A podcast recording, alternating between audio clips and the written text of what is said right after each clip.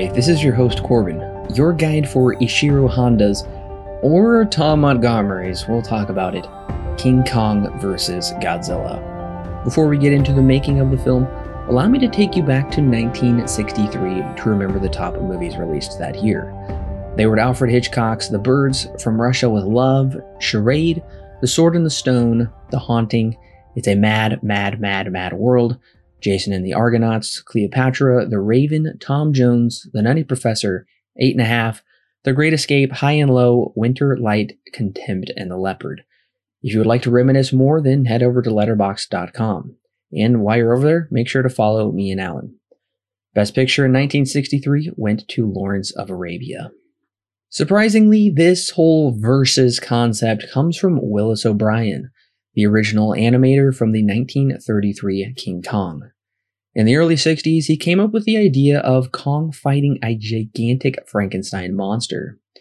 O'Brien needed permission from RKO to use Kong, and he thought Universal owned the rights to Frankenstein, when in fact they owned the rights to the look, but not the name. So the film was retitled King Kong vs. the Ginko.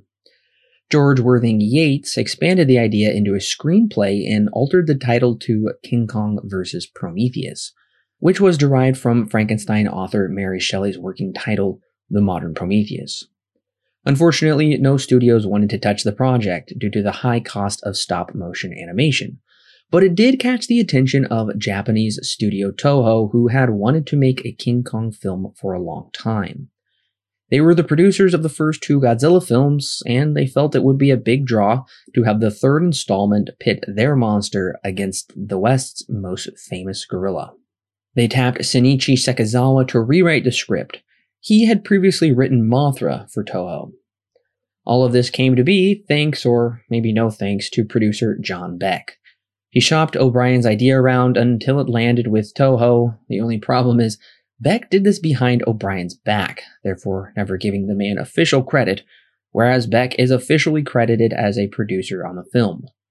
Co-director slash creator of King Kong, Merian C. Cooper, privately wrote a letter to a friend that he was vehemently opposed, offended, and angered, quote, that some Japanese company made a belittling thing, end quote, of his creation. In fact, he ultimately filed a lawsuit to block the film from distribution on the grounds of copyright infringement.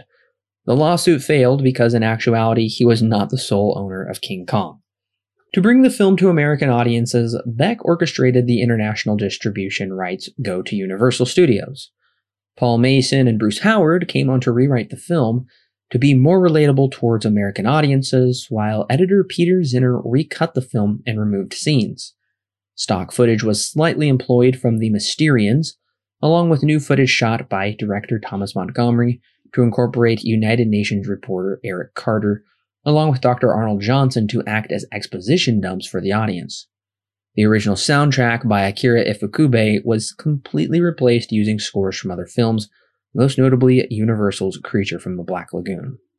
The film was released on August 11, 1962 in Japan and on June 26, 1963 in America. The film had the highest box office attendance of all the Godzilla films to date in Japan. It was the fourth highest grossing film in Japan that year. Today, the movie holds a 5.9 on IMDb and a 2.8 on Letterboxd. The film also holds a 40 mixed Metascore and a 50% critics approval and disapproval rating and 52% audience rating on Rotten Tomatoes. Thank you, listeners, for coming along with me as I have been your guide to the production and impact of this film. Now that you have your guide to King Kong vs. Godzilla, make sure to subscribe to the podcast for Alan and I's full review coming next Monday. And tune in the week after as we unleash the King of Monsters in the 2014 reimagining Godzilla.